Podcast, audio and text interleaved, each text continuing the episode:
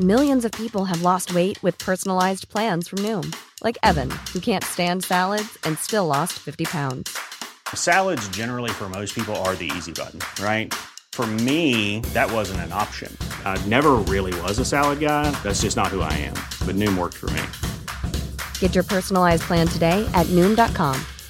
Real Noom user compensated to provide their story. In four weeks, the typical Noom user can expect to lose one to two pounds per week. Individual results may vary. Hey, I'm Ryan Reynolds. Recently, I asked Mint Mobile's legal team if big wireless companies are allowed to raise prices due to inflation. They said yes. And then when I asked if raising prices technically violates those onerous two year contracts, they said, What the f are you talking about, you insane Hollywood ass? So to recap, we're cutting the price of Mint Unlimited from $30 a month to just $15 a month. Give it a try at mintmobile.com slash switch. $45 up front for three months plus taxes and fees. Promo rate for new customers for limited time. Unlimited more than 40 gigabytes per month. Slows. Full terms at mintmobile.com.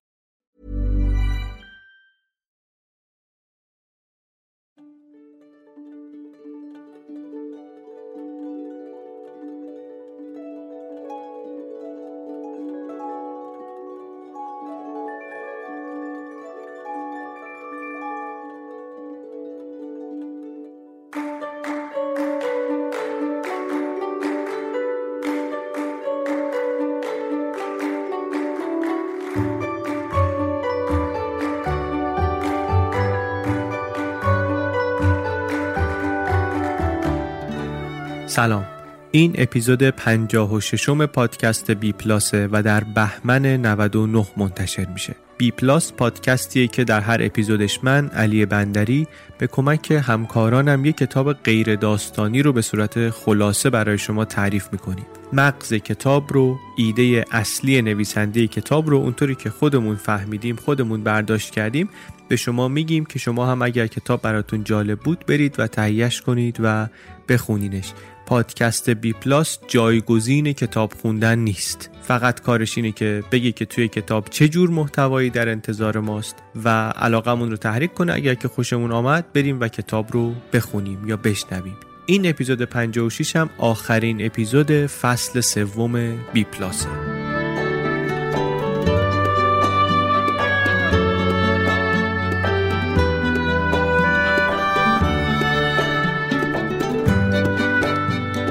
فصل سوم بی پلاس در سال خیلی سختی درست شد. سال 2020 1399 تجربه البته نشون داره که راستش ما هر وقت این حرف رو زدیم و بعدا بهش برگشتیم فکر کردیم که ای بابا اون موقعی که اینو گفتیم تازه روزای خوشمون بود و خبر نداشتیم. ولی حقیقتا سال سنگین و سیاهی بود و هست. از جمله به خاطر کرونا. خیلی خیلی ممنونم از طرف خودم و بقیه همکارام. از شما که شنونده پادکست هستید. توی این سیاهی کار کردن برای بی پلاس برای ما یک نقطه روشن بود و هست. طناب نجات بود و هست.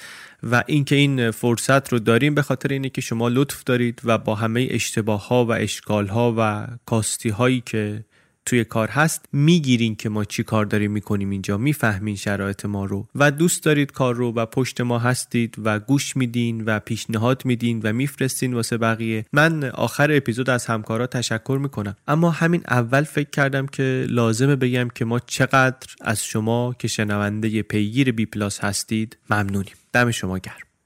و اما کتاب. کتاب این اپیزود اسمش هست Enlightenment Now. اینک روشنگری نوشته آقای استیون پینکر.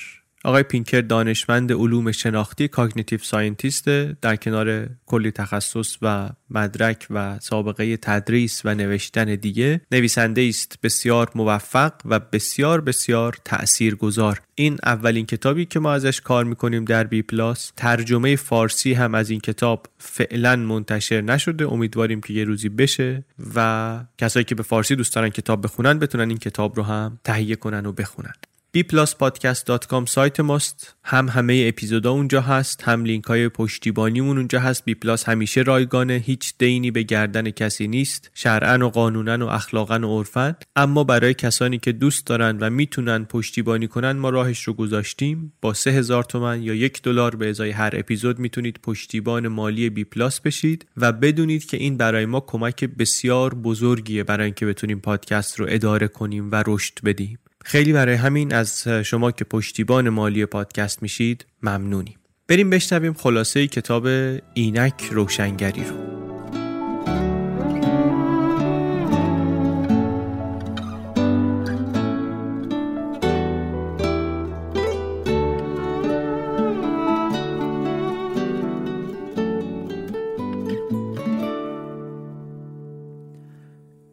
پشت هر کتابی یک سوالیه. حداقل پشت هر کتاب خوبی یه سوالیه. من اینطوری می‌بینم یعنی یه سوالی یه گیر و گرفتاری یه مسئله ای تو ذهن نویسنده میخاریده که گفته برم دنبالش اینو تبدیل کنم به این ایده گسترشش بدم بکنمش کتاب. کار مقاله و اینا هم نبوده. کتاب لازم داشته. در مورد این کتاب کتاب چاق و چله هم لازم داشته. کتابی هم که در اومده خیلی سر و صدا کرده. فکرشو که بکنی بیشتر از اونی که باید شاید سر و صدا کرده. نویسندهش آقای استیون پینکر قبلا حرفای بالقوه جنجال برانگیز تری زده بود. اما اونی که گرد و خاک به پا کرد این کتابش بود. چرا؟ اصلا چی میگه این کتاب؟ سوال گندهه پشت کتاب چیه؟ سوال گندهه پشت این کتاب اینه که آیا آینده بشر روشنه یا نه؟ بهتر از گذشتشه یا نه؟ چیزی که داره نویسنده رو اذیت می‌کنه اینه که می‌بینه که در دنیا در دنیای روشنفکری اصحاب فکر و در دنیای سیاسی خیلیا دارن این رو میگن که نه ما آیندهمون خوب نیست تیره و تاره روزهای خوش بشریت سپری شده. فاز بدبینی در به دنیا وجود داره. یه فازی هم هست دیدین حتما تو دنیا دیگه. آقا دنیا وضعش خیلی خرابه. سوال در ذهن نویسنده به نظر میاد اینه که آیا آینده بشر روشنه یا نه؟ یا مثل یه مناظره که رفته بودن تو شرکت کرده بودن بهترین روزهای بشریت آیا در پیش روشه یا در گذشتشه آینده از گذشته روشنتره یا نه؟ نویسنده جوابش به این سوال اینه که بله آینده از گذشته روشنتره به خاطر این و این و اون دلیل و اینکه می‌بینه که خیلی اینطور فکر نمی‌کنن اذیتش می‌کنه. برای همین آمده دربارهش کتاب نوشته. حرفش هم اینه که یه فازی هست فاز بدبینی به دنیا که آقا دنیا وضعش خرابه. اوضاع خرابه روز به روزم بدتر میشه. اخبار رو دیدی دنیا داره میره به سمت انحطاط. سال به سال تلختر، ظالمانهتر، بیمعنیتر. سرنوشت بشر هم انقرازه با این بلایی که ما سر خودمون آوردیم و سر محیط زیست آوردیم و منقرض هم نشیم همینطور در این جهان کسافتی که ساختیم باید بلولیم بدون هیچ معنایی و بدون هیچ نتیجه ای. این فاز بدبینی به آینده دنیا رو هم در اردوگاه چپ می‌بینی هم در اردوگاه راست می‌بینی. این تلخی در نگاه کردن به دنیای مدرن به دستاوردهای دنیای مدرن به سازوکارها و نهادهایی که این این دنیا تمدن بشری بهش رسیده. این میگه اصلا یه پیام پشت انتخاب یکی مثل ترامپ یه پیام پشت رأی آوردن برگزیت پشت نخست وزیر شدن بوریس جانسون پشت اقبال گرفتن ملیگراها در جاهای مختلف دنیا. این نارضایتی از وضعیت نهادهای دموکراتیک که آقا دموکراسی واسه ما کار نمی‌کنه. نهادهامون کار نمی‌کنن جواب نمیدن. و ترس البته ترس تازه ای نیست. این تصویرهای تیر و تار همیشه با ما بوده. نویسنده میگه که دقیق که نگاه کنی روشنفکرا مدت هاست که عملا مخالف ایده پیشرفت هستند با پیشرفت مخالفن و البته فقط همونا نیستن. مردم هم نگرانن. نگرانن که کدوموری داریم میریم؟ به کجا داریم میریم ما؟ نسل های مختلف فکر کردن که ما همون نسلی هستیم که در پیچ تاریخی هستیم. تا حالا جهان آره پیشرفت کرده خوب بوده ولی دیگه مهمونی تموم شد. از اینجا به بعد دیگه سرازیریه. خیلی از نسلا میگه اینطوری فکر کردن که دیگه دوره آخر و زمونه. هر نظرسنجی میگه می‌کردن در اروپا از آدم ها ظرف 20 سال چه در سالهای خوب چه در سالهای بعد میپرسیدن که آقا وضع اقتصاد فکر می‌کنی که چطور بشه؟ اقتصاد خودت فکر می‌کنی در سالهای آینده چطور بشه؟ می‌گفته که من وضعم بهتر میشه. بیشتر مردم می‌گفتن ما وضعمون بهتر میشه شخصا. ولی کشور ما اوضاعش بدتر میشه. مردم بیچارن. بدبینی به کل. هر چند وقتی که می‌دونن که خودشون که اطلاعات بیشتر درباره خودشون دارن می‌دونن که اوضاع خودشون به سمت بهتر شدنه. یا اینکه میگه که میگن که مهاجرین خیلی مشکل درست کردن واسه کشور ما. خارجی ها اومدن اصلا بیچاره کردن ما رو. بعد میگیم بهشون که خب تو منطقه شما چطوری؟ میگی نه تو منطقه ما خارجی هست. اینجا ما خیلی مشکلی نداریم. ولی شما اینجا رو نگاه نکن. بقیه کشور اوضاع خیلی داغونه. فاز بدبینی رو داره میگه. یا میگه حتی تمام دورانی که نرخ جرم و جنایت در آمریکا داشت میآمد پایین نزدیک دو دهه هر وقت نظرسنجی می‌کردی برداشت مردم این بود که داره میره بالا. جرم داره زیاد میشه جنایت داره زیاد میشه ناامنی داره زیاد میشه. چرا همچینه؟ چرا اینطوریه؟ عجیبه. الان من به شما گفتم تعجب کردی. نویسنده میگه تعجب نداره که اینطوریه. به خاطر اینکه ما از اون چیزی میترسیم از اون چیزی بیشتر میترسیم که زیاد دربارش میشنویم. زودتر میاد تو ذهنمون. آمریکایی‌ها میگه فکر می‌کنن که طوفان مرگبارتر از آسم مثلا. در حالی که آسم در آمریکا خیلی بیشتر آدم می‌کشه تا طوفان. ولی تو اخبار صحبت آسم نمیشه. تو اخبار صحبت این میشه که این طوفان آمد اون طوفان آمد ترسش برای آدما بزرگتر میشه چون در دسترس تره زودتر به ذهن می‌رسه. ما اونی رو که زیاد بشنویم و ببینیم برامون ریسک بزرگتری به حساب میاد. اونی که زیاد می‌بینیم و میشنویم چیه؟ خبره اخباره. هر روزم اخبار پر از خبر جنگ آلودگی اعتیاد نابرابری افسردگی. خبر خبر بده دیگه. خبر تقریبا همیشه خبر بده. مشکلات رو گزارش می‌کنه. هیچ وقت اخبار نمیگه. امروز هیچ حمله تروریستی نشد. همیشه صحبت اینه که یه گوشه دنیا یه اتفاق بدی افتاد. خیلی وقتا اتفاقای بد در خونه خودمون میفته ها. ولی حرف اینه که وقتی هم که در خونه خودمون اتفاق بدی نمیفته بالاخره یه گوشه دنیا اتفاق بدی افتاده. همیشه انقدر اتفاق بد تو دنیا هست که اخبار رو پر کنه. همه هم که موبایل دارن همه گزارشگر جنگی حاضر در صحنه اخبار بعد مخابره میشه و مخابره میشه و ساعتهای شبکه های خبری رو پشت هم همینطوری پر می‌کنه. خبر خوب چرا گزارش نمیشه. یه دلیلش اینه که خبر خوب اصلا خبر نیست. اتفاقات خوب در لحظه اتفاق نمیافتند. روزنامه اگه 50 سال یه بار در میومد ممکن بود خبرش این بشه که بله در 50 سال گذشته انقدر آدم از مرگ نجات پیدا کردن. امید به زندگی انقدر زیاد شد. این بدبختی از آدمیزاد دور شد. ولی الان روزنامه هر روز در میاد هر روز که چی هر دقیقه داره آپدیت میشه. برای همین چیزهایی رو گزارش میده که اتفاقاتی هستند که در لحظه افتادن و اونا همیشه تقریبا خبر بد هستند. شما اگر یک مصرف کننده جدی خبر باشی هر روز خبر بدترین اتفاقات تمام جهان رو می‌گیری و وقتی اینطوری باشه خیلی عجیب نیست که تصویری که از جهان جلوی چشمت ساخته بشه تصویر بسیار تیره و تاریکی باشه تازه نویسنده میگه بجز این تیر و تاریک بودن این باعث بیعملی هم میشه. وقتی شما اینطوری ببینی اوضاع دنیا رو میگی چه فایده داره من برم کمک کنم به یه خیریه ای من هر چقدر پول بدم به هر چقدر خیریه هم پول بدم بالاخره همیشه بچه گرسنه هست. بدبختی دنیا رو برداشته با یه دونه کمک کردن من و یه دونه رأی دادن من که اصلا چیزی درست نمیشه. من رأی بدم اوضاع خرابه رأی ندم اوضاع خرابه. نویسنده یادمونه دیگه داره درباره آمریکا صحبت می‌کنه. درباره آمریکا صحبت می‌کنه بعد از انتخابات 2016 داره میگه این نگاه منفی بیعملی هم میاره. در مقابلش میگه که پیشنهاد من چیه؟ میگه چه کار باید بکنیم؟ میگه که من پیشنهادم اینه که ما عدد باید ببینیم. برعکس اینکه اگر یه آدمی خیلی اهل حساب کتاب باشه بهش طعنه می‌زنن این میگه که اتفاقا از نظر اخلاقی اون آدم وارسته ایه به خاطر اینکه کسی که عدد می‌بینه کسی که میره دنبال fact و آمار و ارقام و روی نمودار می‌بره این چیزها رو اون آدمیه که داره جون همه آدم ها رو برابر می‌بینه. به جای اینکه فقط اونایی رو ببینه که دم دستش هستن یا خبرشون رو پریشب تو اخبار شنیده. این کاری که اگه یادمون باشه کتاب Factfulness هم کرده بود کتاب واقعیت. در اپیزود 14 بی پلاس خلاصش رو تعریف کردیم. همین آقای پینکر در کتاب دیگریش هم همین کار رو کرده درباره خشونت نمودار و نقشه و اینها که خشونت چطور کم شده جنگ های بزرگ چطور کم شدن توجه به حق چطور زیاد شده در دهه های اخیر از حقوق زنان تا حقوق بچه ها حقوق دگرباش ها حقوق حیوانات. میگه من فکر کردم عددها رو نشون بدم آدما قانع میشن. بعد دیدم نه.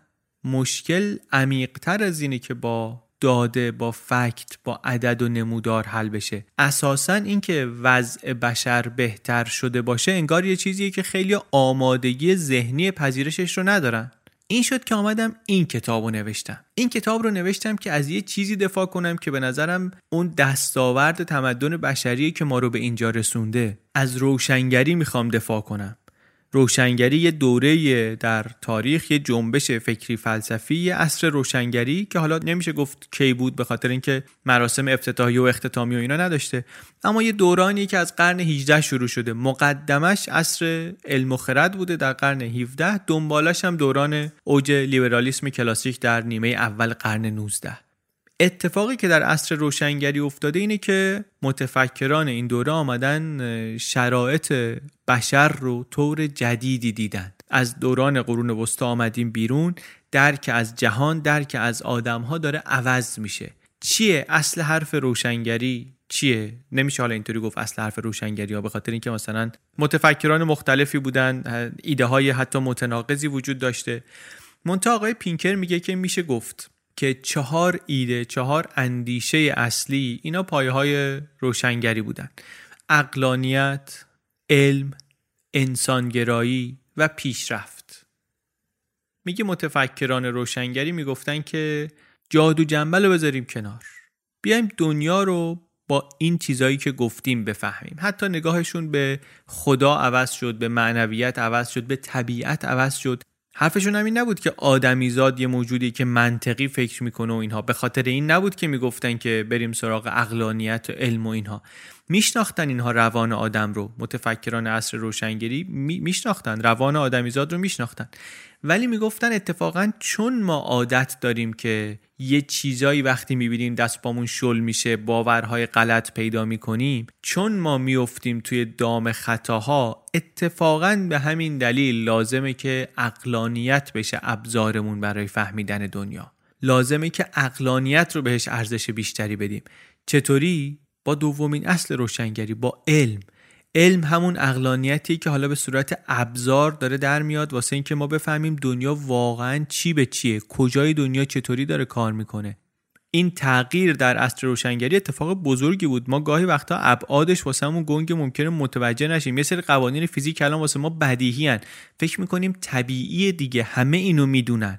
همه اینو ممکنه الان بدونن ولی قبلا همه اینو نمی‌دونستن. نه تنها همه نمی‌دونستن عوام نمی‌دونستن بلکه دانشمندا هم نمی‌دونستن. آدم تحصیل کرده هم نمی‌دونست. یه مثال می‌زنه میگه بیا بریم سراغ یه آدمی مثلا از طبقه آگاه جامعه انگلیسی قبل از دوره روشنگری. فکر می‌کنید تو سر یه همچه آدمی چی میگذشته در سالهای مثلا 1600 چنین آدمی که تاکید می‌کنم از عوام جامعه هم نیست خیلی شیک و رسمی فکر می‌کنه که این طوفان که هست میاد کشتی ها رو غرق می‌کنه. این کار جادوگراست.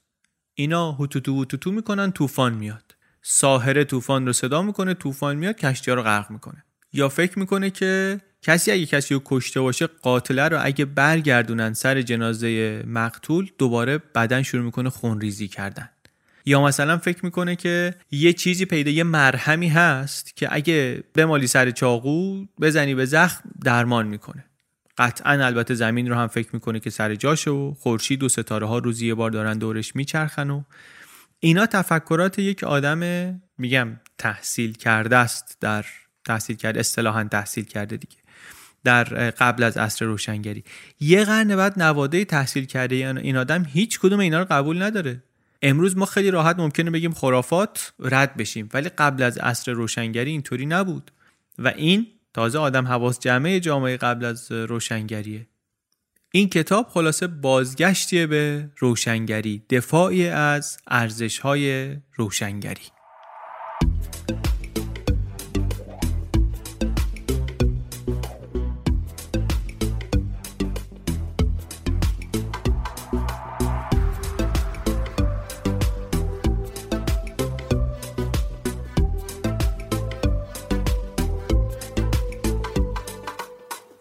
در اون دوران خب شاخه های علم اسم هایی رو که الان دارن نداشتن. روانشناسی و عصب شناسی و انسان شناسی و جامعه شناسی و اینا رشته های علمی نبودن. منتها کنجکاوی خیلی از متفکران عصر روشنگری و روش هایی که استفاده می‌کردن واسه اینکه خب چطور میشه آدمیزاد رو طبیعتش رو مغز رو جامعه رو انسان رو گروه های انسانی رو فرهنگشون و اینا رو چطور میشه فهمید اینا باعث میشه که بذاریمشون توی اون رشته ها الان. یه خورده شلخته ولی کمابیش همون کار رو داشتن می‌کردن. کنجکاویشون به ما نشون میده که سومین عنصر مهم در عصر روشنگری انسانگرایی بود. هیومانیزم اومانیسم. این فکر که یک بنیان جدیدی لازمه برای اخلاق بشری. چیزی که مهمه ویل بینگ سعادت آدمیزاد خوشبختی آدمیزاد. این از اینکه قبیلهشون چیه و نژادشون چیه و ملتشون از کجاست و مذهبشون چیه مهمتره. اونی که کیف خوشبختی رو می‌کنه آدما هن. اونی که درد بدبختی رو هم می‌کشه آدما هن.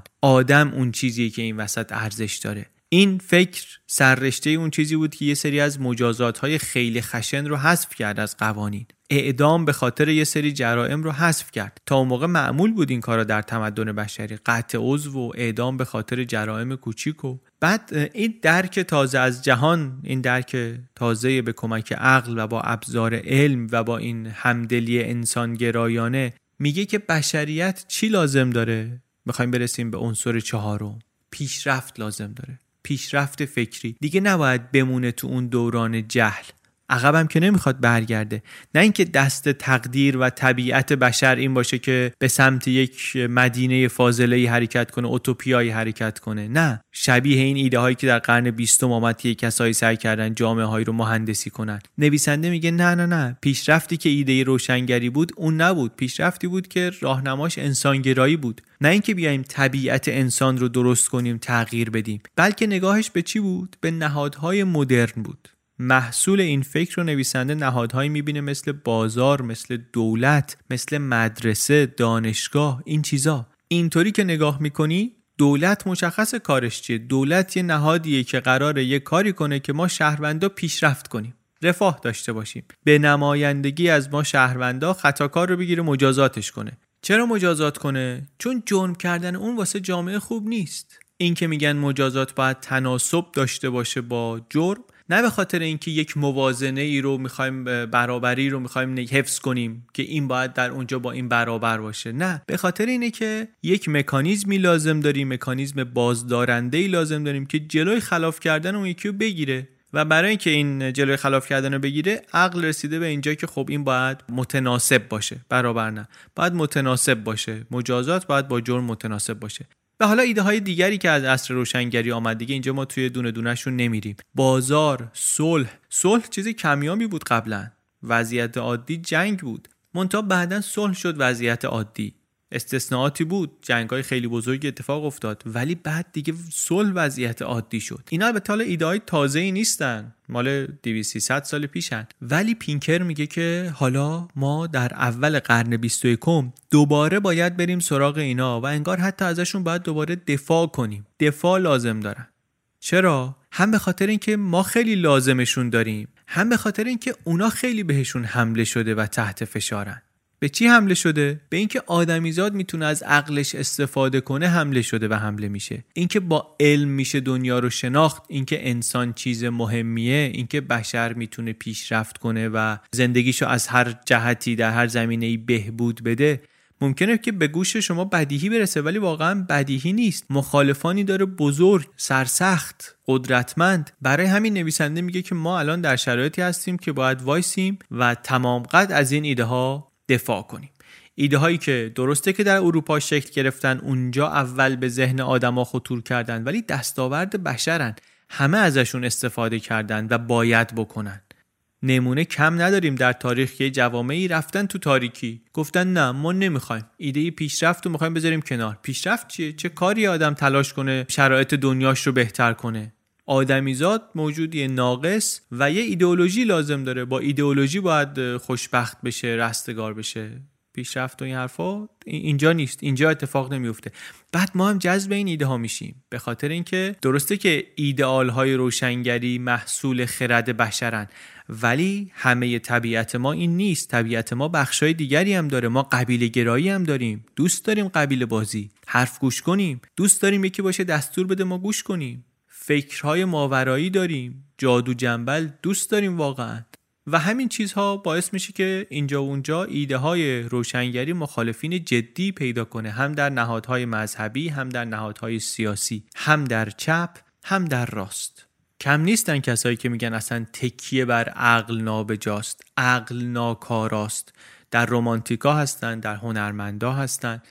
برای همین هم نویسنده ساختار کتابش رو اینطوری چیده که انگار داره با اونها گفتگو می‌کنه. انگار کتاب یک مباحثه طولانیه. داره سعی می‌کنه که توجه ما رو به این چهار ایده چهار ایدئال روشنگری جلب کنه. در ضمن اینکه داره به یک سری از نقدای مهم جواب میده و ما رو هی دعوت می‌کنه به سمت اینکه بیاین برگردیم به اون چهار تا ایدئال. واقعا هم واکنش ها به کتاب رو که نگاه کنیم به نظر من خودش نشون میده که چقدر زدن چنین حرفهایی لازم بوده. بریم ببینیم حالا آقای پینکر درباره اینا دونه دونه چی میگه. همیشه ما میگیم که این پادکست جایگزین کتاب خوندن نیست. این یکی از اون کتابایی که دیگه باید صد بار بگیم توش که این واقعا جایگزین خوندن اون کتاب نیست. این فقط معرفی اون کتاب به شما و حرف درباره این که این کتاب درباره چیه.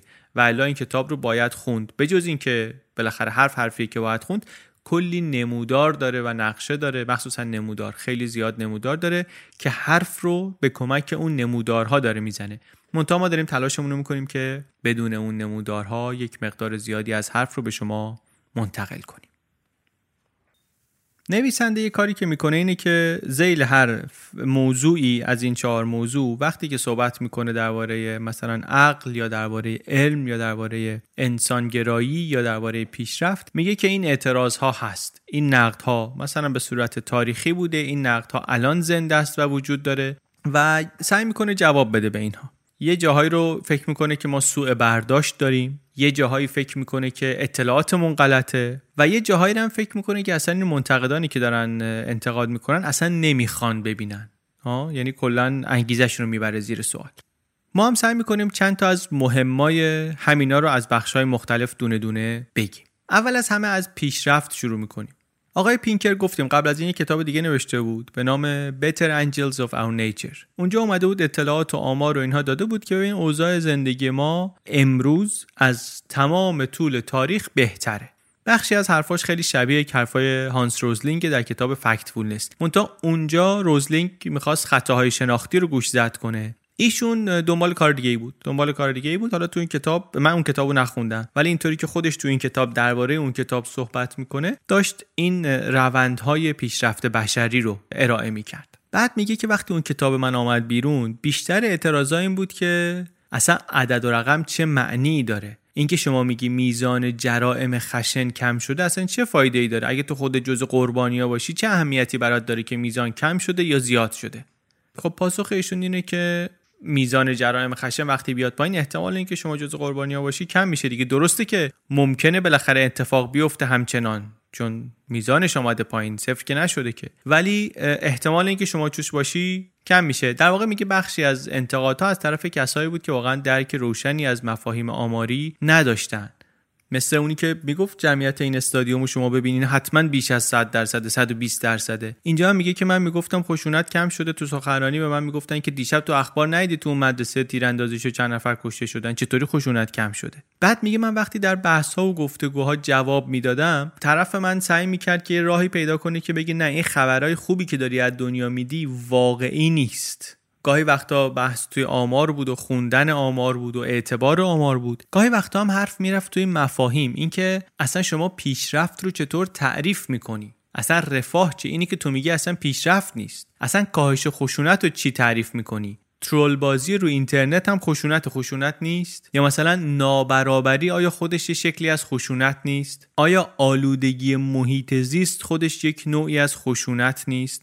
آیا طلاق خودش خشونت نیست؟ تبلیغات میگه که من گفت آیا تبلیغات فکر نمی‌کنی اونم خودش یه جور خشونته؟ آیا حتی اینکه آمار خشونت رو داریم نگه میداریم ثبت می‌کنیم این خودش یک جور خشونت نیست بالاخره داریم آدما رو تقلیل میدیم به عدد دیگه. میگه من وقتی بحث به اینجا می‌رسید جوابم اینه. میگم که خب ببین سر مفاهیم اونطوری نمی‌تونیم صحبت کنیم. می‌تونیم اینطوری بگیم که یه سری چیزایی هست که آدما ترجیح میدن آدما بیشترشون زندگی کردن رو به زندگی نکردن ترجیح میدن زندگی رو به مرگ ترجیح میدن درسته سلامتی رو به بیماری ترجیح میدن سیر بودن رو به گرسنگی ترجیح میدن فراوانی رو به فقر ترجیح میدن صلح رو به جنگ امنیت رو به خطر آزادی رو به ظلم به اسارت حقوق برابر رو به تبعیض سواد رو به بیسوادی دانش رو به جهل هوش رو به خنگی شادی رو به قصه امکان لذت بردن از خانواده و دوستان و فرهنگ و طبیعت رو به زندگی یک نواخت. اینا رو بیشتر آدما ترجیح میدن دیگه. اینا رو میشه اندازه گرفت. برگردیم به کتابه چطور هر چیزی رو اندازه بگیریم. و وقتی اندازه بگیریم در طول زمان نگاه کنیم ببینیم بهتر شده این میشه پیشرفت. خیلی ساده و سرراست. درسته که همه روی همه موارد این لیست موافق نیستن. لیست خیلی انسانگرایانه است. ارزش های مذهبی مثلا توش نیست. ارزش های رستگاری مثلا توش نیست. مقدس بودن توش نیست. قهرمانی افتخار اقتدار سلحشوری شکوه این ارزش های رومانتیک توش نیست. اما بالاخره یه چیزایی هست توش دیگه برای شروع. خوبه. میگه همین الان شما دارین کتاب رو می‌خونید یا میشنوی یعنی شما زنده ای یعنی از گرسنگی در حال مرگ نیستی در فقر مطلق نیستی از ترس خشک نشدی در بردگی نیستی بی سواد نیستی. اینا همه چیزایی هست که شما نمی‌تونی بگی اینا خوب نیستن یا اینکه بگی نه بقیه آدما نباید این شرایط رو داشته باشن. سال 2189 کشور سازمان ملل یعنی همه اعضای سازمان ملل به اضافه چند تا سازمان بین‌المللی دیگه اینا اومدن یه سری اهدافی رو مشخص کردن به عنوان 8 هدف برای توسعه تا سال 2015 خیلی هم با این لیستی که الان صحبتشو کردیم همپوشانی داره. در تک تک این معیارها زندگی آدما وضعش بهتر شده. و عجیب این که تقریبا انگار هیچکی نمی‌دونه. یعنی با همه صحبت کنی انگار فکر می‌کنن اوضاع بدتر شده. در حالی که بر اساس تک تک اون معیارها نویسنده میگه اوضاع بهتر شده. پس چرا ما اینطور فکر نمی به خاطر اینکه کتاب میگه ما نسبت به نکات منفی نسبت به نقاط منفی حساس داریم چون خبر بد برای ما اهمیت بیشتری داشته دیگه به صورت در طول, در طول تاریخ. خرس ممکنه بیاد بخورم و خبر بدیه. خرس بیاد خبر بدیه. باید حواسمون باشه خرس نیاد. یه دلیل دیگهش خبره که دربارهش صحبت کردیم. یه چیز دیگه هم ولی پینکر میگه که هست. ما اول اپیزود خیلی گذرا بهش اشاره کردیم. اونم این که میگه روشنفکرا واقعا از پیشرفت بدشون میاد. مخصوصا اونایی که اصطلاحا progressive هستن دیگه خیلی از پیشرفت بدشون میاد. از مواهب پیشرفت بدشون نمیاد همشون دوست دارن با کامپیوتر تایپ کنن به جای اینکه جوهر در قلمدان بزنن. جراحی که می‌خوام بکنن بالاخره ترجیح میدن بی‌حسی باشه بیهوشی باشه. از دستاوردهای پیشرفت بعدشون نمیاد ولی از ایده پیشرفت بعدشون میاد. از این فکر روشنگری که فهم دنیا می‌تونه وضع بشر رو بهتر کنه بعدشون میاد. میگن اگه تو فکر کنی علم می‌تونه مشکلات رو حل کنه پس تو یه ایمان کور داری تو یه باور شبه مذهبی داری به افسانه و اسطوره هایی مثل پیشرفت حتمی. پس تو یه آدمی هستی که این پوچی آمریکایی رو این ایدئولوژی کسالت رو سیلیکون ولی رو داره ترغیب می‌کنه تهییج می‌کنه تشویق می‌کنه. طرفدار اتاقای بازرگانی هستی. تمدن یه چیزیه که در حال افوله و البته این ایده افول تمدن میگم تازه نیست. منتها نویسنده میگه که در غرب پیامبران نابودی تمدن و افول تمدن اینا سوپر استارای رشته های علوم انسانی و liberal arts هستن. از نیچه و شوپنهاور و هایدگر و آدورنو و والتر بنیامین و مارکوزه و سارتر و فوکو و ادوارد سعید و از همه اینا اسم می‌بره و از به قول خودش بدبین های محیط زیستی. اینها به اضافه خطاهای شناختی ما به اضافه اثر اخبار اینا همه باعث میشه که برداشت شخصی و عمدتا شهودی ما از دنیا با واقعیت دنیا مطابق نباشه. واقعیت دنیا اینه که دنیا پیشرفت کرده و داره پیشرفت می‌کنه. یعنی چی؟ یعنی طول عمر زیاد شده. یعنی سلامتی در دسترس گروه های بیشتری از مردم قرار گرفته. غذا از همیشه در دسترس تره با آمار و ارقام میگه. اینجا جای آمار و ارقام نیست. هر باری هم که نقدی میشه و اعتراض هایی رو می‌تونه پیش بینی کنه سعی می‌کنه که جواب بده. مثلا در مورد طول عمر میگه وقتی طول عمر شروع کرد بالا رفتن یه گروهی گفتن که ما انفجار جمعیت خواهیم داشت. حتی یه دی میگه گفتن که باید یه راهی پیدا کنیم جمعیت دنیا رو کم کنیم. جمعیت دنیا رو کم کنیم.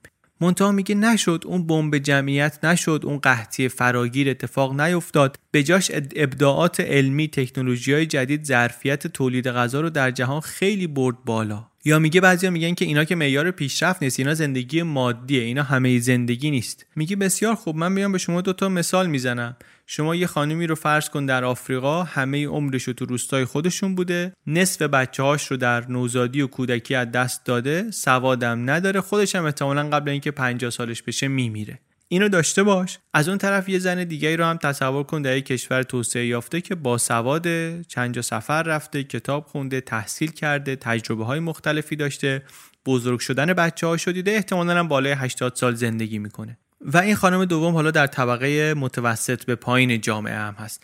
میگه این که این در طبقه متوسط به پایینه آیا معنیش اینه که این تفاوت ها براش معنی نداره؟ این پیشرفت رو حس نمی‌کنه؟ یه مناظره بود یه دفعه در Munk Munk Debate توی یوتیوب فیلم کاملش هست. موضوعش همین بود که آیا آینده بهتری در انتظار بشره یا آینده تیره تری بعد اونجا آلن دو باتن اونجا مخالف آقای پینکر بود. آلن دو باتن و مالکوم گلدول اونا توی تیمی بودن که می‌گفتن نه آینده بهتر نیست گذشته از آینده بهتر بوده. یا امروز از آینده بهتر اینطوری بگی بعد یه حرفی زد آلن دو باتن. گفتش که من اهل سوئیس هستم. همه این چیزهایی که شما میگی کشورهای فقیر دارن پیشرفت می‌کنن و چی میشن و چی میشن اینا می‌خوان آخرش بشن سوئیس دیگه. همون سوئیسش هم خیلی خبری نیست. مشکلات هست. حالا من خیلی دارم نقل به مضمون می‌کنم دیگه. این یه خود شبیه این حرفیه که اینجا پینکر داره جواب میده. تو این بخش کتاب داره جواب میده دیگه. اونجا هم پینکر اومد گفتش که فکر کن شما بری به اونی که در فقر مطلق نشسته در مثلا بورکینافاسو اینو بگی که آره می‌دونم که اوضاع خیلی خرابه و اینا ولی باور کن اینجا سوئیس هم اوضاع به اون خوبی نیست. میگه تو این حرفو بزنی فکر می‌کنی چی بهت میگه؟ میگه آها مرسی.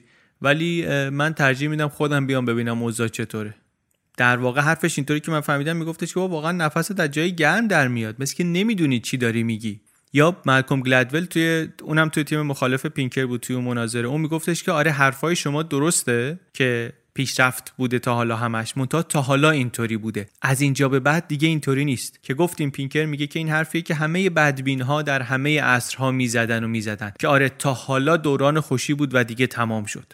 منتها نکته مهمتر شاید این باشه که از دل این آمارها یک روندی به چشم می‌خوره دیگه. یه چیزیه که نویسنده از آقای سیمون کوزنتس اقتصاددان نقل می‌کنه. با این آقای کوزنتس ما در اپیزود آرمان شهری برای واقعی گراها آشنا شدیم. اونجایی که تعریف جی دی پی رو داشتیم می‌کردیم. گفتیم که درباره نابرابری وقتی صحبت میشه ایشون یک منحنی یو شکلی رو معرفی می‌کنه. میگه که با توسعه اقتصادی نابرابری زیاد میشه ولی بعد از مدتی اون اوجگیری رشد اقتصادی سرریز می‌کنه به بقیه جامعه می‌رسه همه رو بالاتر می‌بره. آقای پینکر توی این کتاب در بخش های مختلف از این منحنی کوزنتس استفاده می‌کنه. میگه این یه الگوی تکرار شونده در سلامت، در طول عمر، در غذا، در ثروت. اول یه تعدادی از کشورهای اروپایی و آمریکایی از بقیه زدن جلو.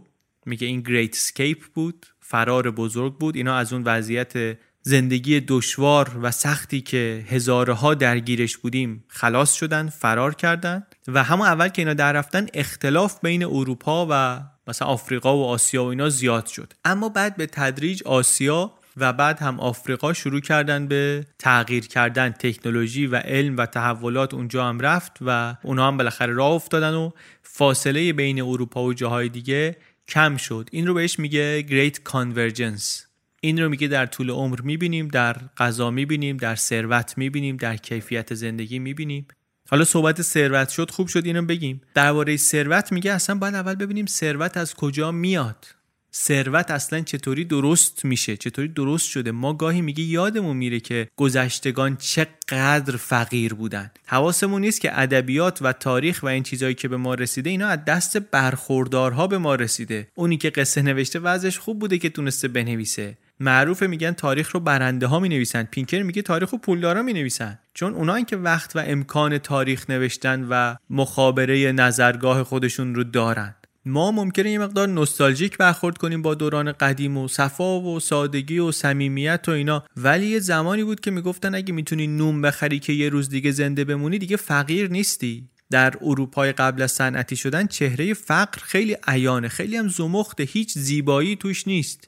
اینکه الان درباره توزیع ثروت انقدر صحبت میشه و درباره نابرابری صحبت میشه گاهی ما باعث میشه یادمون بره که ثروت از کجا آمده چطور خلق شده. اینطوری نیست که یک مقدار محدودی مثلا فکر کن طلا از اول در جهان بوده و همه دعوا سر اینه که کی چقدر از این ببره. ثروت اینطوری نیست. ثروت خلق شده. ثروت خلق میشه با علم با همکاری. یه نمودارایی هستن یه شاخصایی هستن که نشون میدن ثروت رو در طول 2000 سال گذشته. از روی این نمودارا پینکر میگه که ثروت در جهان قبلا مثلا نزدیک یه قرن طول میکشیده تا سه برابر بشه. بعدا 50 سال طول کشیده. بعدا 30 سال طول کشیده. از 1820 و انقلاب صنعتی تا حالا 100 برابر شده. از زمان عصر روشنگری تا حالا 200 برابر شده. یعنی چی؟ یعنی که کیک خیلی بزرگ شده. البته میگه این روش کاستیایی داره. درسته که عددش برای نرخ تورم و نرخ هزینه خرید قدرت خرید تنظیم شده. ولی بالاخره کیفیت اون چیزی که می‌تونستن با 10 دلار مثلا در قرن 18 بخرن با کیفیت اون چیزی که امروز می‌تونن با 10 دلار بخرن متفاوت دیگه. به خاطر اینکه دلارش رو برابر کردن ها. دلارش دلار بین المللی مثلا فرض کن سال 2011 ولی متفاوته به خاطر اینکه اصلا بالاترین سطح خدمات پزشکی که مثلا قرن 18 وجود داشته کلا مگه چی بوده؟ ولی حرفش حرف دیگری حرفش در مورد تولید ثروت در جهانه و افزایش ثروت در جهانه و پیشرفت از این نظره. میگه تجارت تجارت در گذشته کار پستی بود. مخصوصا طبقه آریستوکراتا و فرهنگای مذهبی و فرهنگای مارشالی و اینا دلالی رو مضمون می‌دونستن. می‌گفتن فلان کس تاجره فلان فرهنگ تاجره. ناپلئون میگفتش که انگلیسی ها اینا تاجرن دلالن مثلا. بعد تجارت شد کار تعالی بخشی کار مقبولی. گفتن اصلا دعواهای فرقه رو می‌تونه حل کنه. مسلمون و مسیحی و یهودی میان با هم معامله می‌کنن به واسطه نهادهایی که درست شدن در بازار نهادی که درست شده. گفتن اصلا هر کی بخواد می‌تونه هر چی بخواد بفروشه به هر کی بخواد. قانون می‌ذاریم قرارداد می‌ذاریم مالکیت می‌ذاریم بانک می‌ذاریم. اینا رو می‌ذاریم که محافظت کنن از حقوق شما از حقوق خودمون که داریم کارا می‌کنیم. بعد در چارچوب اینا بریم کار کنیم تجارت کنیم. یه نقل خیلی جالبی می‌کنه درباره تجارت از قول اقتصاددانای دیگری البته. میگه بهترین راهی که دولت ها می‌تونن کار کنن در سرتاسر سر دنیا اینه که قدرتمندا بشینن توافق کنن که همدیگه رو نکشن. چطوری همدیگه رو نکشن؟ یه سری منافع اقتصادی بردارن یه monopoly بگیرن یه franchise ی بگیرن یه تیکه از اقتصاد رو بگیرن استفاده کنن دست از سر همدیگه بردارن.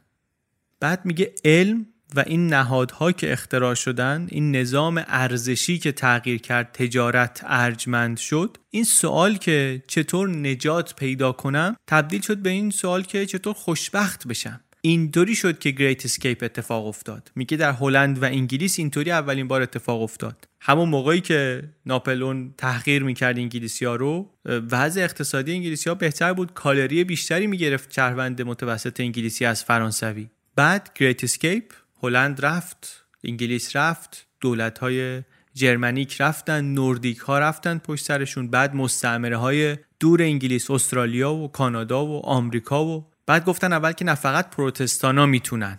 بقیه نمی‌تونن بقیه نمی‌کشن فرهنگ های دیگه نمی‌تونن اینطوری. بعد کاتولیکا اومدن. بعد گفتن نه اینا ارزش های مسیحی مثلا. ادیان شرقی با ارزش های بازار و سرمایه‌داری جور نیستن. اما بعد دیدیم نه اونا هم جورن اونا هم اومدن. که میگیم همون Great Convergence بعدی بود که اتفاق افتاد. کشورهایی که تا اخیرا فقیر بودن تایوان کره جنوبی سنگاپور اینا همه ثروتمند شدن کشورهایی که الان اقتصادشون با سرعت خیره کننده داره رشد می‌کنه خیلی متفاوتن خیلی گوناگونن.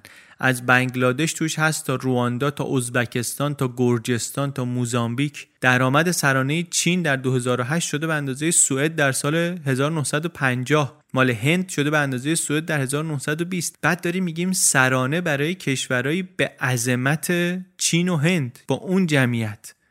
میانگین درآمد کل جهان میگه الان به اندازه میانگین درآمد اروپای غربی در 1964 هم به خاطر اینه که ثروتمندا دارن ثروتمندتر میشن پولدارتر میشن. هم به خاطر اینه که فقر شدید داره کاملا از بین میره داره محو میشه. و از نظر آقای پینکر پیشرفت یعنی همین. یعنی کم کردن رنج ها و بیشتر کردن بهرهمندی. به کمک علم. یعنی همین که دسترسی به غذا و بهداشت و لباس خوب راحت تر شده. همه این چیزها ارزون تر شدن. درباره آمریکا داره حرف می‌زنه. درباره میانگین نرم جهانی داره صحبت می‌کنه. امید به زندگی میگه 200 سال پیش در هیچ کشوری بالای 45 سال نبود. امروز در فقیرترین کشور دنیا 54 ساله. درباره GDP حرف جالبی می‌زنه. میگه آره خیلی materialistic ایراداتی هم داره. ما هم تو بی پلاس قبلا ازش صحبت کردیم در اپیزود آرمان شهر. اشکالات GDP رو گفتیم یه مقدار. منتها ایشون میگه که GDP با همه اون چیزایی که واسه ما روندشون مهمه correlation داره همبستگی داره. یعنی GDP میره بالا اونا هم میره بالا. شبیه هم تغییر می‌کنن. سرانه GDP با طول عمر با تغذیه با سلامتی حتی با صلح با رعایت حقوق بشر با رواداری با همه اینا همبستگی داره. علت و معلولی نیست. رابطه علی نمیگه دارن با هم. نمیگه چون GDP بالاتره اونم بالاتره. ولی میگه که اینا با همدیگه همبستگی دارن. شبیه همدیگه تغییر می‌کنن. کشورهای ثروتمند به طور میانگین کمتر با هم میجنگن. کشورهای ثروتمند کمتر اسیر جنگ داخلی میشن. اهمیت ثروت رو داره میگه.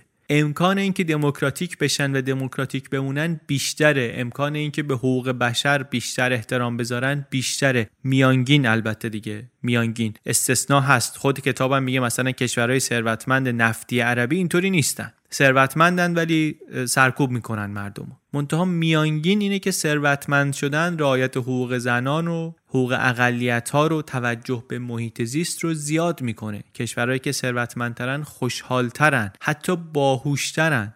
باز میگم اینجا داریم همبستگی میگیم correlation میگیم causation نمیگیم. توی این روند از سومالی تا سوئد که کی چقدر ثروت داره چقدر جلوتره چقدر عقبتره صحبت این نیست که GDP per capita بیشتره پس خوشحال ترن صحبت اینه که از GDP داره استفاده می‌کنه چون می‌بینی که روند این چیزهای دیگه ای هم که برامون مهم هستن تغییراتشون مطابقت داره همبستگی داره با GDP. هرچند GDP ایراداتی داره. وقتی درباره ثروت و این پیشرفت صحبت می‌کنیم همیشه یک انتقاد بزرگی که وارد میشه مسئله برابریه. میگن درسته ثروت زیاد شده ولی یک درصد بالای جامعه انقدر از ثروت رو در اختیار دارن و بقیه انقدر نابرابر هستن. یعنی بقیه انقدر بهرهشون از ثروت و رشد ثروت کمه.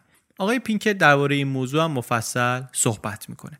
حالا می‌خوایم بریم ببینیم درباره نابرابری چی میگه.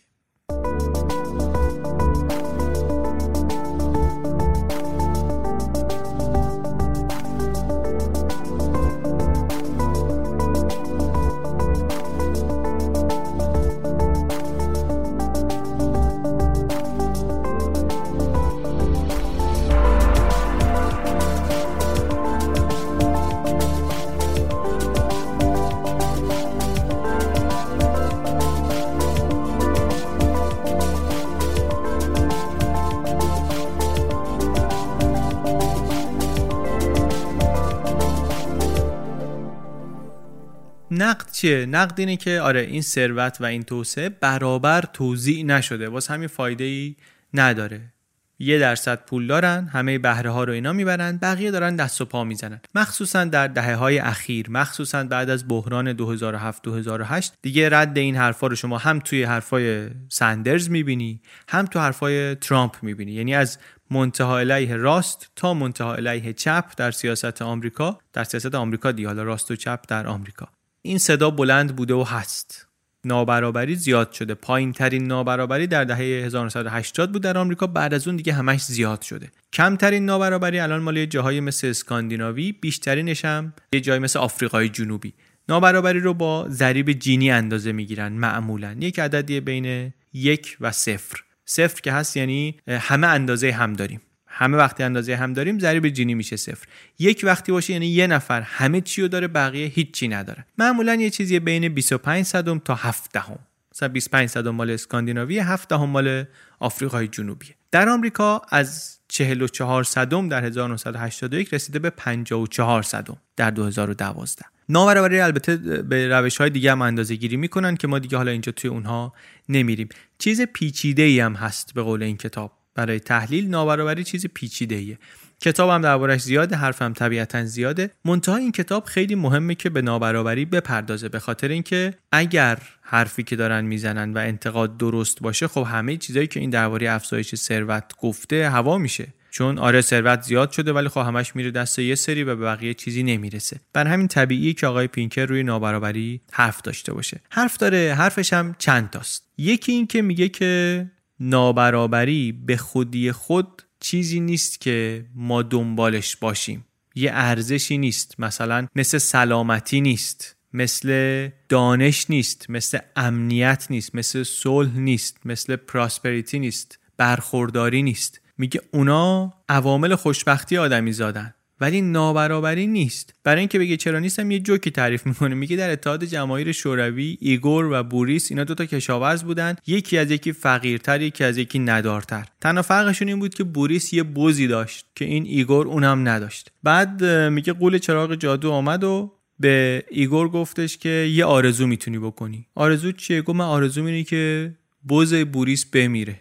نکته جوکم اینه که آره آرزوش این بود به خاطر اینکه وقتی این کارو بکنه دیگه هر دو برابر میشن. نابرابری از بین میره. اونم میشه به همون بدبختی که این هست. هیچ کدوم وضعشون بهتر نمیشه.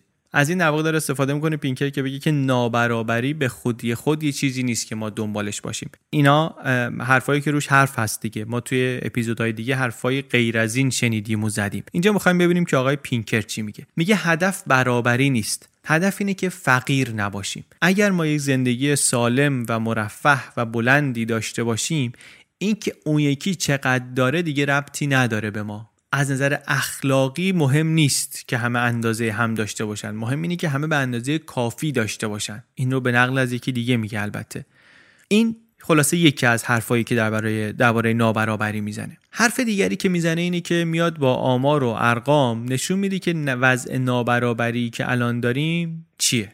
میگه شما نابرابری رو اصلا بین کیها در نظر می‌گیری؟ بین آمریکایی‌ها می‌بینی؟ چون بیشتر نقد ها هم از طرف روشنفکرهای اروپایی و آمریکایی دیگه. میگه بین خود آمریکایی‌ها می‌بینی یا اینکه بین توسعه یافته ها و توسعه نیافته ها می‌بینی.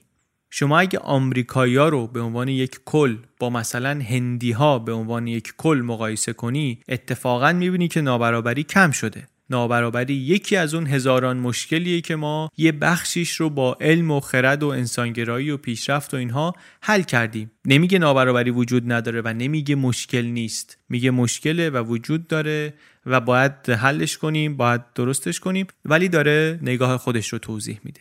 یه حرف دیگری که می‌زنه اینه که بگه گاهی منظور منتقدا اینه که این کیفیت زندگی که بخش هرچه بزرگتری از جهان هی داره بیشتر ازش برخوردار میشه این فایده ای نداره. چون برابر نیست. چون برابر نیست فایده ای نداره. میگه خب اگه فایده نداره شما هم پاشو برو تو اون روستای فقیر آفریقا زندگی کن. شما نمیری به خاطر اینکه تفاوت اون نوع زندگی با این نوع زندگی الان شما واقعا محسوسه معنی داره. میگه من می‌فهمم نابرابری رو. نابرابری درسته واقعیت و باید هم فکری به حالش کرد. اما اون اصل تغییر کیفیت زندگی رو نمی‌بره زیر سوال. اینکه ما پیشرفت کردیم رو نمی‌بره زیر سوال. میگه یک بار یک اقتصاددانی داشت درباره نابرابری و محیط زیست صحبت می‌کرد و می‌گفت دانشجوهای چینی که سر کلاس بودن خیلی عصبانی شدن. گفتن که این حرفایی که شما می‌زنی که برای اینکه حفظ محیط زیست کنیم و اینها جلوی توسعه رو باید بگیریم اینا به خاطر اینه که شما سیری. چون توسعه ها تو دادی. همین توسعه در چین میلیون ها نفر را قحطی نجات داده. آدمی که با قحطی روبروه دغدغه محیط زیست اصلا به ذهنش هم خطور نمی‌کنه. اینو ما شبیهش رو جاهای دیگه هم دیدیم. کشورها وقتی به یه حدی از توسعه و ثروت رسیدن تازه یک سری مسائل براشون برجسته شد. مثل محیط زیست مثل بعضی از جنبه های حقوق افراد. اگر می‌خوایم اون دغدغه ها جدی گرفته بشن که باید هم جدی گرفته بشن اتفاقا مسیرش میگه از مسیر گسترش توسعه است. باید ثروت زیاد بشه به توسعه برسیم که بعد اونا تازه مسائلی بشه که بیاد روی میز. میشه حد زد که چرا حرفا که و کتاب یه خورده جنجال برانگیز شده دیگه. این حرفا واقعا به گوش خیلی ها خوش نخواهد آمد خوش نمیاد. منتها ما فکر می‌کنیم که واقعا لازمه که بشنویم و ببینیم که همه آدمای مختلف درباره نابرابری چی میگن. بالاخره همه که یه نظر ندارن که. این نظر نظریه که جالب شنیدنش یا نظر متفاوتیه. یا مثلا میگه که بعضی از منتقدین میگن که آره قبول زندگی بهتر شده ولی بشر در معرض انقراضه. این توسعه ای که ما داریم پایدار نیست سیاره داره نابود میشه. ایشون میگه که من نظرم درباره محیط اینه که مسئله گرمایش زمین و تغییرات اقلیم مسئله جدیه ساخته دست بشر هم هست هیچ دلیلی برای انکارش وجود نداره.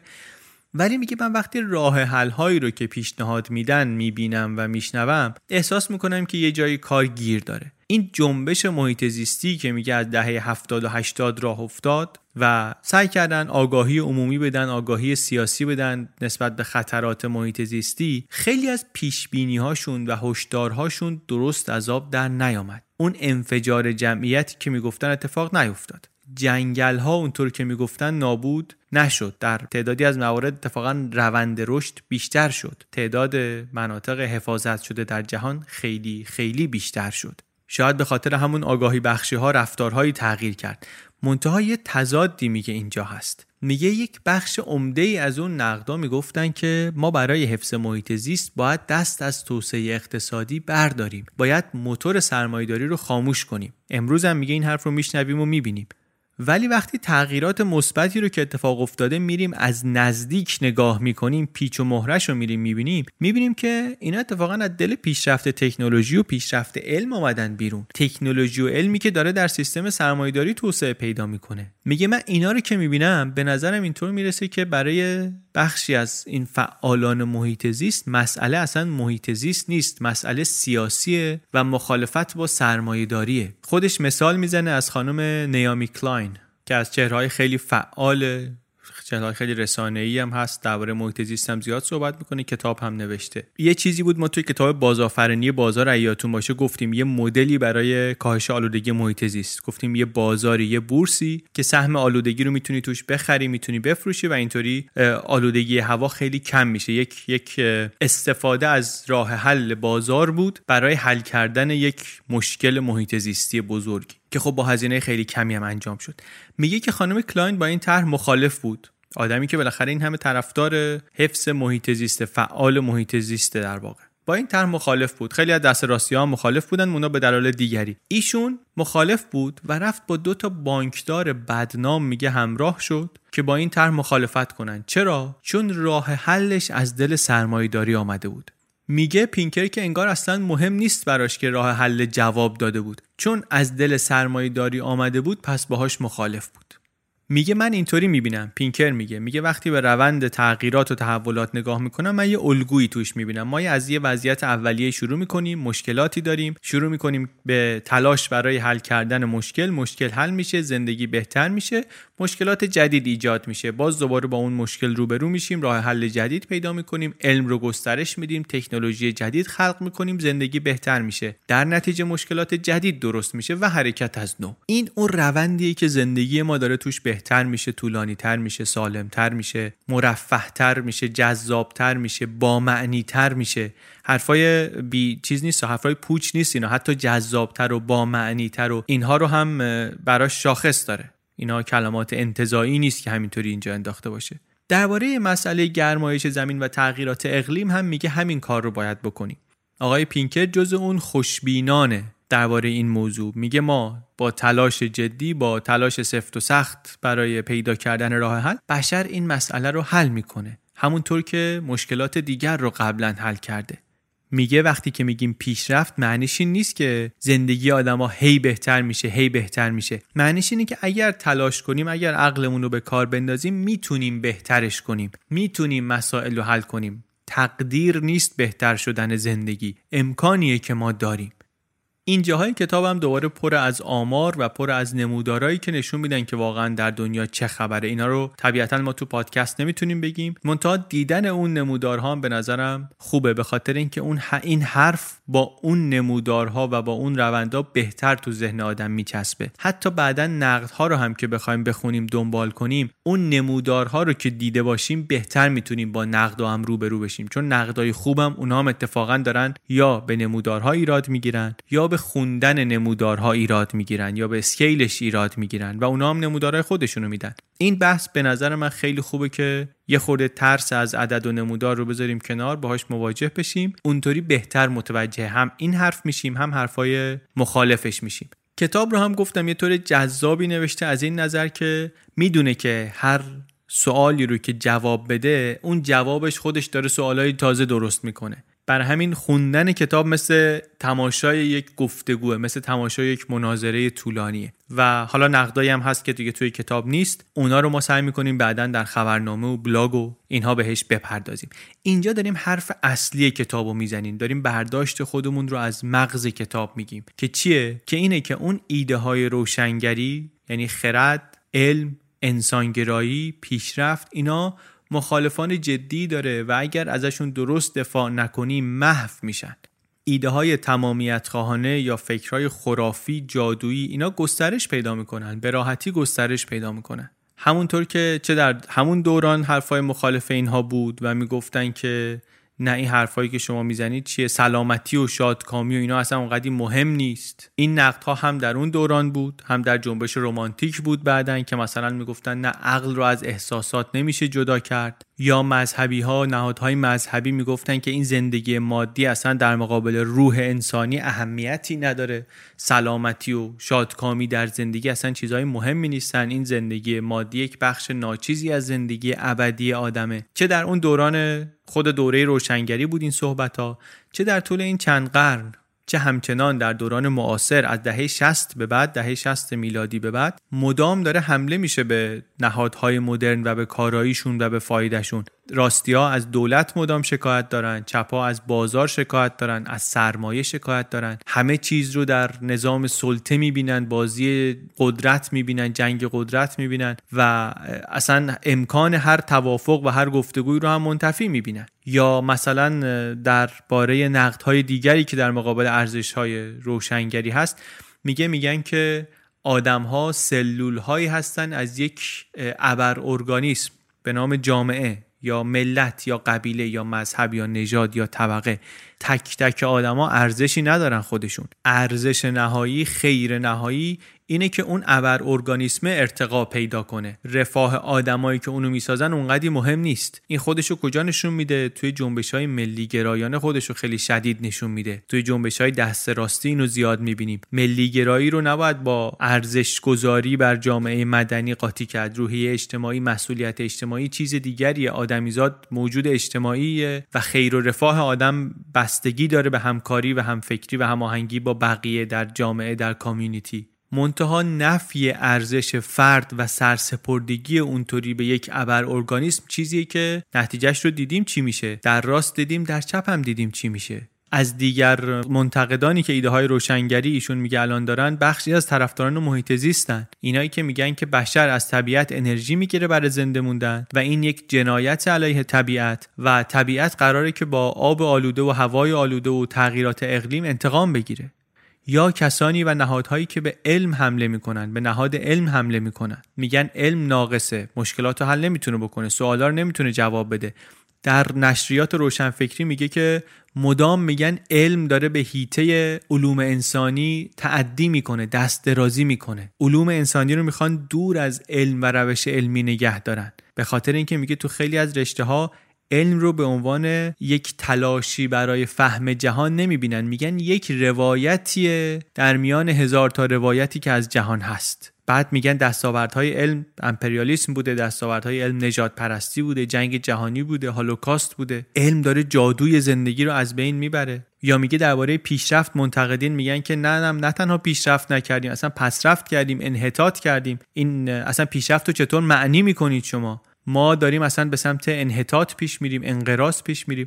خلاصه حرفش ولی اینه که آره ایده های روشنگری دونه دونهشون منتقدان جدی دارن الان. برای همینی که احتیاج به دفاع دارن و من فکر می‌کنم باید کتابی بنویسم به نام اینک روشنگری Enlightenment Now و در قرن 21 در ابتدای قرن 21 دوباره از این ایده ها دفاع کنم. هم فکر می‌کنم دستاورداش یه چیزیه که باید به خودمون یادآوری کنیم که یادمون نره هم اون ارزش های اولیش.